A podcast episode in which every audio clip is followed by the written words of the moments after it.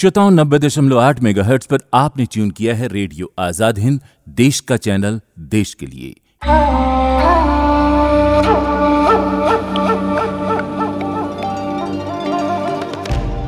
श्रोताओं, आज हम एक बड़ा ही खास प्रोग्राम आपके लिए लेकर हाजिर हैं। क्या आप जानते हैं, वो कौन है जिसने मौत को महिमा मंडित किया? कौन है जिसने दो कुलों का मान बढ़ाया, जो कोमलांगी थी, किंतु रंगचंडी थी? जो गोरी की तरह रूप वाली थी, किंतु काली की तरह कराली थी, जो मलिकाएँ हिंदुस्तान बनकर के सुखपूर्वक जी सकती थी, लेकिन जिसने मातृभूमि का गौरव बचाने के लिए पीड़ादायक मृत्यु का वरण किया। और उसके बारे में एक कविता भी प्रचलित है। आइए मैं वो कविता आपको सुनाता हूँ। जन जन में रानी ही रानी, वह वीर थी, तलवार थी भालों और तोप का वार थी फुंकार थी हुंकार थी। शत्रु का संहार थी शत्रु का संहार थी। श्रोताओं अब तो जाने गए होंगे कि वो कौन थी। बिल्कुल। श्रोताओं वो दुर्गा की अवतार दुर्गावती थी।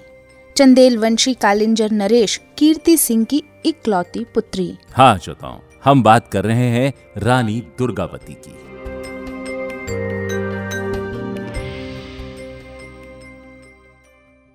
कालिंजर के किले में सन 1524 ईस्वी में दुर्गा अष्टमी के दिन इनका जन्म होने से नाम पड़ा दुर्गावती और गणना करने से वो तिथि 5 अक्टूबर 1524 ठहरती है।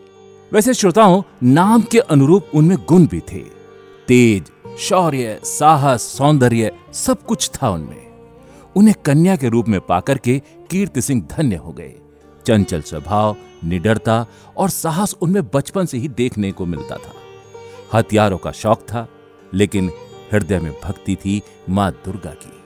श्रोताओं जिस तरह अगरबत्ती की सुगंध सात दरवाजों से भी छन कर बाहर निकल आती है उसी तरह दुर्गावती के रूप और गुण की चर्चा भी चारों ओर फैलती गई। बिल्कुल। लिहाजा गढ़मंडला राज्य के गौण नरेश संग्राम शाह ने अपने बेटे दलपत शाह के लिए उन्हें पुत्र वधु के रूप में मांगा। समस्या बहुत गंभीर थी। ससुराल पक्ष और मायके पक्ष की जातियाँ अलग अलग थीं। एक चंदेल थे तो दूसरे मरावी। विवाह हो तो कैसे हो? लेकिन ये विवाह हुआ और साल था 1542 यानी दुर्गावती की आयु लगभग उस समय 18 वर्ष की थी।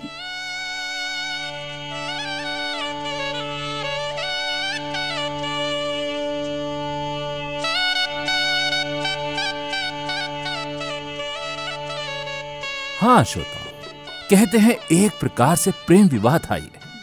दलपत शाह वीर सुदर्शन थे, जिसके कारण दुर्गावती उनसे मन ही मन प्रेम करने लगी थी। और दूसरी ओर, दुर्गावती भी ऐसी कन्या थी, जिन्हें कोई भी पुरुष अपनी पत्नी के रूप में पाकर के धन्य हो जाता। दोनों के बीच संदेशों का आदान प्रदान हुआ। दुर्गावती अपनी कुल देवी दुर्गा की पूजा के लिए मंदिर आई। दलपत शाह भी वहाँ आ गए। वे दुर्गावती को अपने घोड़े पर बिठा करके मोहबे से सिंगौरगढ़ ले गए। जब शादी हो गई तो चंदेलों ने भी इस रिश्ते को मान्यता दी लेकिन कहा जाता है ना श्रोताओं, कि अतिशय खुशी की उम्र नहीं होती।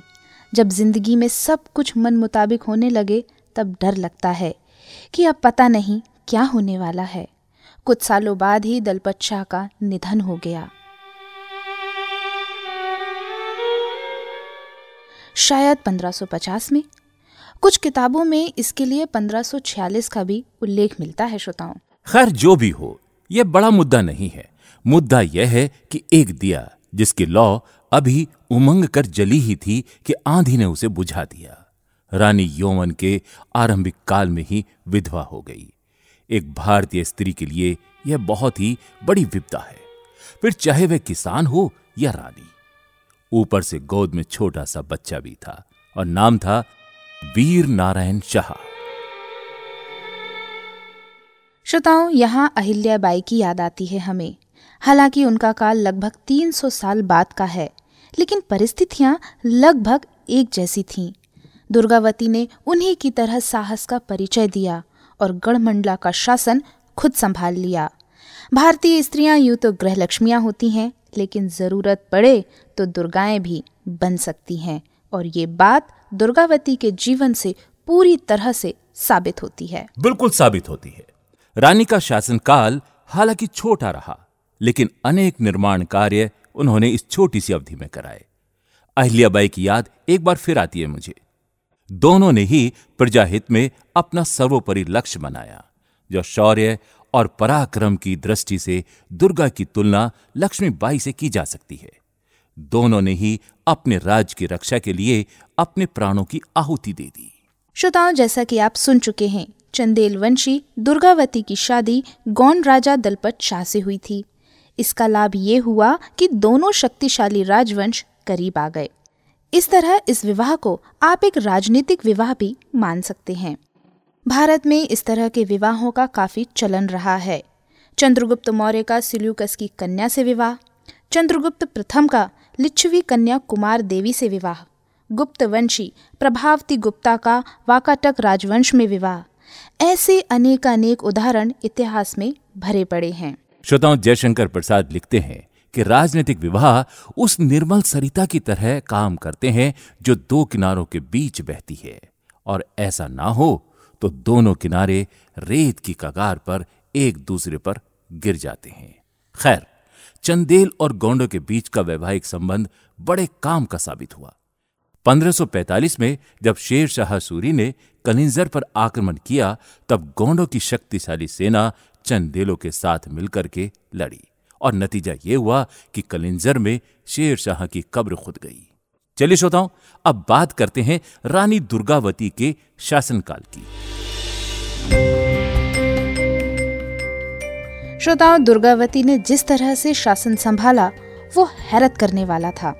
उनका शासनकाल गढ़मंडला के इतिहास का स्वर्ण काल माना जाता है। समकालीन इतिहासकारों ने इसकी भूरी भूरी प्रशंसा की है। अकबर के नौरत्नों में शामिल अबुल फजल ने आई ने अकबरी में लिखा है, दुर्गावती के शासनकाल में गोंडवाना इतना सुव्यवस्थित और समृद्ध था कि प्रजा लगान का भुगतान स्वर्ण मुद्राओं, हाथियों के रूप में करती थी। श्रोताओं, रानी दुर्गावती ने अपने राज्य में पानी की व्यवस्था बहुत अच्छी की थी। कुओं, तालाबों, बावड़ियों और नहरों का जाल बिछवा दिया था उन्होंने। जबलपुर का रानी ताल उनके नाम पर ही है। अपनी दासी के नाम पर उन्होंने चेरी ताल बनवाया। दीवान आधार सिंह के नाम पर आधार ताल बनवाया। इससे पेयजल की उपलब्धता तो बढ़ी, कृषि की पैदावार भी बढ़ी और किसान संपन्न हो गए। राज की आमदनी बढ़ी तो सुरक्षा व्यवस्था मज़बूत हो गई। श्रोताओं, हम आपको यहाँ बता दें कि मंडला में दुर्गावती का जो हाथी खाना था, उसमें 1400 हाथी हुआ करते थे। दुर्गावती के सुशासन में गढ़मंडला राज्य की दिन दुगनी, रात चौगनी उन्नति हो रही थी। और इसकी संपन्नता बढ़ती जा रही थी। श्रोताओं, कहते हैं ना, संपन्न व्यक्ति को शत्रु खोजने नहीं पड़ते। और रानी के साथ भी कुछ ऐसा ही हुआ। शत्रुओं ने उनके राज को धीरे धीरे करके घेरना शुरू कर दिया। रानी के गुप्तचरों ने उन्हें सूचित किया तो रानी और भी सतर्क हो गई। सुरक्षा की तैयारियाँ जोरों पर चलने लगी। राजधानी को सिंगोरगढ़ से हटा करके चौरागढ़ ले जाया गया। और यह सतपुड़ा की ऊंचाइयों पर स्थित एक मज़बूत किला था। तो श्रोताओं, अब बात करते हैं बाज बहादुर से युद्ध की। वैसे तो श्रोताओं, मालवा खुद ही एक समृद्ध राज्य रहा है, लेकिन लालच भला कहाँ संतुष्ट होता है? दुर्गावती का समकालीन मालवा सुल्तान, बाज बहादुर, रानी के समृद्ध राज्य को हड़पने की जुगत भिड़ाने लगा। सोचा कि रानी अकेली है, महिला है, अबला है वो भला क्या मुकाबला करेगी? और उसने सन 1556 में गढ़मंडला पर धावा बोल दिया। सोचा था, विजय का फल रानी के पेड़ से टूटकर उसकी झोली में आ गिरेगा, लेकिन ये उसका भ्रम था। हाँ पहले ही युद्ध में रानी ने उसके छक्के छुड़ा दिए और उसका चाचा फतेह खां मारा गया, पर बाज बहादुर ने इस हार से कोई सबक नहीं लिया। सच तो यह है कि रानी दुर्गावती की दौलत को वह भुला नहीं पा रहा था उसने दोबारा आक्रमण किया रानी ने कटंगी घाटी में युद्ध में उसे ऐसा रोंदा ऐसा रोंदा कि उसकी पूरी सेना का सफाया हो गया दुम तकट दुम दुम दा तकट दुम दुम दा दुम तकट दुम दुम दा तकट दुम दुम दा दादा तकट दा तकट दा तकट दा तकट दा तकट दा तकट दा घाटी अभियानी तेरे वेरण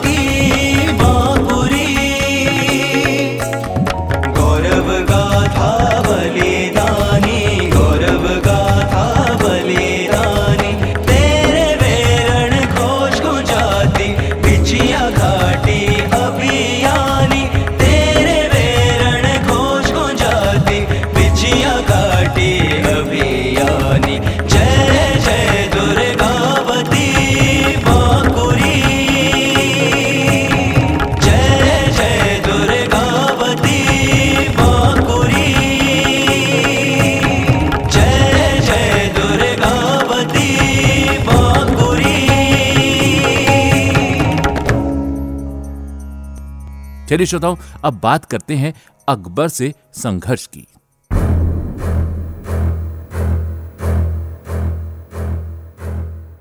श्रोताओं, कड़ा मानिकपुर का मुगल सूबेदार था अब्दुल मजीद खां। उसे आसफ खां के नाम से भी जाना जाता है। उसने अकबर को दुर्गावती के खिलाफ उकसाया। कुछ इतिहासकार ये भी मानते हैं कि अकबर दुर्गावती की सुंदरता पर न्यौछावर था और उन्हें अपने हरम में शामिल करना चाहता था।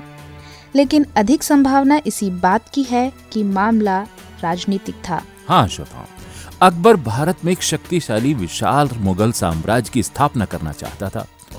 और उसकी नीति यह थी कि भारत के बाकी राज्य या तो मुगल साम्राज्य में मिल जाएँ या मुगल अधीनता स्वीकार कर लें। लेकिन स्वाभिमानी रानी के लिए इसमें से एक भी विकल्प अपनाना संभव न था। इसलिए युद्ध होना तो संभव ही था। श्रोताओं, सन पंद्रह में अकबर ने मालवा पर आक्रमण करके उसे जीत लिया और मुगल साम्राज्य का हिस्सा बना लिया। अब मुगल साम्राज्य की सीमाएँ सीधे सीधे गढ़मंडला से जा टकराई।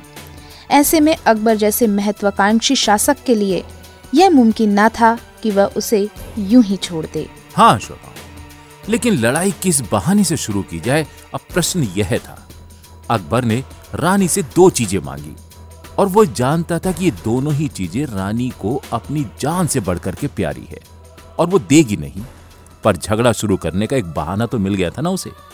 उसने दुर्गावती का प्रिय सफ़ेद हाथी शर्मन और उसका विश्वस्त दीवान आधार शाह उनसे मांग लिया।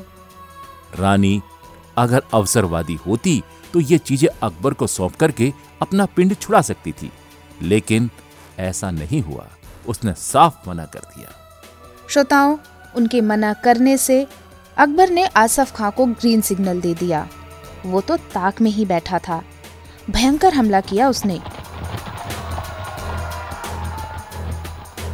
लेकिन रानी को आंकने में उससे फिर गलती हुई थी। बुरी तरह से हारा था वो। अगली बार उसने दुगनी ताकत से हमला बोला और इस बार रानी के पास सेना कम थी। पर कोई बात नहीं, हौसला तो पूरा था। हालाँकि आधार शाह ने रानी को समझाया कि इस बार स्थिति बहुत प्रतिकूल है।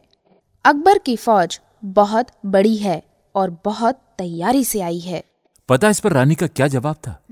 रानी का जवाब था कि अपमान के जीवन से तो वीरता की मौत फली। जबलपुर के पास नर्रई नाले के किनारे उन्होंने मोर्चा लगाया। जगह का चुनाव उन्होंने बहुत ही सूझबूझ के साथ किया। इसके एक और पहाड़ी श्रृंखला थी तो दूसरी ओर नर्मदा और गौर नदी। उन्होंने शर्मन हाथी पर सवार होकर के मर्दाना कपड़ों में अपनी सेना का नेतृत्व किया। भयंकर लड़ाई हुई। तीन हज़ार मुगल सैनिक मारे गए। रानी को भी अपार क्षति हुई। लेकिन रानी उसी दिन इस युद्ध का अंतिम परिणाम कर लेना चाहती थी। उन्होंने भागती हुई मुगल सेना का दूर तक पीछा किया। तब तक रात घिराई बरसात भी शुरू हो गई थी। नाला भर गया था। रानी ने अपने सरदारों से सलाह मशवरा किया। उनकी इच्छा दुश्मन पर आधी रात को आक्रमण करने की थी, जिससे उनमें अफरा तफरी मच जाए।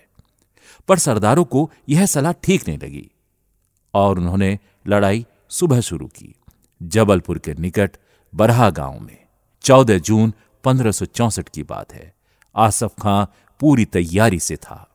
उसने बड़ी बंदूकें बुलवा रखी थी, जबकि रानी के सैनिकों के पास ज़्यादातर तीर तलवार ही थे। अपने शर्मन हाथी के औहदे पर रानी सवार थी। बेटा वीर नारायण भी साथ में था। उसने तीन बार मुगल सेनाओं को पीछे हटने के लिए मजबूर किया, लेकिन अंत तक घायल हो गया और रानी ने उसे सुरक्षित चौरागढ़ भिजवा दिया। श्रोताओं, एक तीर रानी की भुजा में लगा। जिसे उन्होंने खींच कर निकाल दिया। तभी एक और तीर सनसनाता हुआ आया, जिसने उनकी आँख को भेद दिया। रानी ने उसे भी निकाल फेंका, पर उसकी नोक आँख में रह गई। तभी एक तीसरा तीर आया, जो उनकी गर्दन में जा धसा बाढ़ के कारण रास्ते बंद थे, लिहाजा सुरक्षित जगह पर पहुँचना असंभव था। उधर लगातार खून बहने से उनकी आँखों के आगे अंधेरा छाने लगा। विजय की कोई संभावना नहीं थी, लेकिन रानी जीते जी दुश्मनों के हाथ आना भी नहीं चाहती थी। उन्होंने अपने विश्वस दीवान आधार सिंह से कहा कि आप अपनी तलवार से मेरी गर्दन काट दें, पर वह इसके लिए तैयार न हुआ। तब उन्होंने अपनी कटार निकाली और अपनी छाती में भोग करके अपनी जीवन लीला समाप्त कर ली। एक कविता भी है उन पर, थर थर दुश्मन कापे पग पग भागे अत्याचार। नरमुंडों की झड़ी लगाई, लाशे बिछाई कई हज़ार। जब विपदा घिर आई चहु और सीने में खंजर लिया उतार, सीने में खंजर लिया उतार। जबलपुर के पास, जहाँ यह ऐतिहासिक लड़ाई हुई थी, वहाँ रानी की समाधि आज भी बनी हुई है। जबलपुर आज दुर्गावती के नाम से जाना जाता है। हाँ श्रोताओं, रानी दुर्गावती कीर्ति स्तंभ, रानी दुर्गावती विश्वविद्यालय, रानी दुर्गावती अभ्यारण्य, रानी दुर्गावती संग्रहालय एवं मेमोरियल, रानी दुर्गावती सहायता योजना, रानी दुर्गावती महिला पुलिस बटालियन, न जाने क्या क्या आज उनके नाम पर है। और भारत सरकार ने उन पर एक डाक टिकट भी जारी किया है। जनता उन्हें भवानी का अवतार कहती थी और बड़े फक्र से गाती थी। चंदेलों की बेटी थी, गोंडवानों की रानी थी, चंडी थी, रनचंडी थी, वह दुर्गावती भवानी थी, वो दुर्गावती भवानी थी। लेकिन सच तो यह है कि उनकी कीर्ति आज चंदेल वंश और गोंडवाना क्षेत्र से बाहर निकलकर पूरे भारत में फैल चुकी है। हम तो ये कहेंगे कि वीर रस की दो भुजाएँ, एक लक्ष्मीबाई तो एक दुर्गावती। वीर रस की सुप्रसिद्ध कवित्री और महान राष्ट्रवादी सुभद्रा कुमारी चौहान को रानी के चरित्र ने इतना अधिक प्रभावित किया है कि वे भी उनकी ही तरह मातृभूमि पर बलिदान हो जाना चाहती हैं। हाँ श्रोताओं, उन्होंने कविता लिखी है। वो कुछ इस प्रकार है। नमन कर रहा है, सुगनी माता की आवाज़, रहूँगी मरने को तैयार, कभी भी इस वेदी पर देव ना होने दूँगी अत्याचार, मात्र मंदिर में हुई पुकार। चलो मैं हो जाऊँ बलिदान, चढ़ा दो मुझको हे भगवान, चढ़ा दो मुझको हे भगवान। श्रोताओं, गाथा अभी और भी बाकी है। आसफ खां का प्रतिरोध रानी की मौत पर भी खत्म नहीं हुआ। वह उल्टा आग बबूला हो गया। क्योंकि वह रानी को ज़िंदा पकड़ करके अकबर के सामने पेश करना चाहता था। उसने राजधानी चौरागढ़ पर आक्रमण किया। रानी का पुत्र वीर नारायण अपने राज की रक्षा करता हुआ मारा गया। राजघराने की स्त्रियों ने जोहर किया। किवदंती यह है कि आसफ खान ने दो स्त्रियों को यह कहते हुए अकबर के सामने पेश किया कि इनमें से एक नारायण शाह की पत्नी है और दूसरी रानी की बहन कहलाती है। जबकि सच्चाई यह है कि नारायण शाह की पत्नी ने जोहर कर लिया था और दुर्गावती की कोई बहन थी ही नहीं।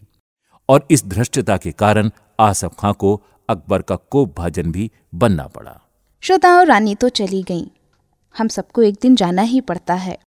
मृत्यु तो अवश्यम भावी है। लेकिन सवाल ये है कि कैसी मौत? रानी की मौत। मौत का गौरव है ये। मौत के इतिहास में भी ये अमरता का दिवस है। तभी तो अकबर को जीत कर भी यश न मिला और रानी हार कर भी यशस्वी हो गईं।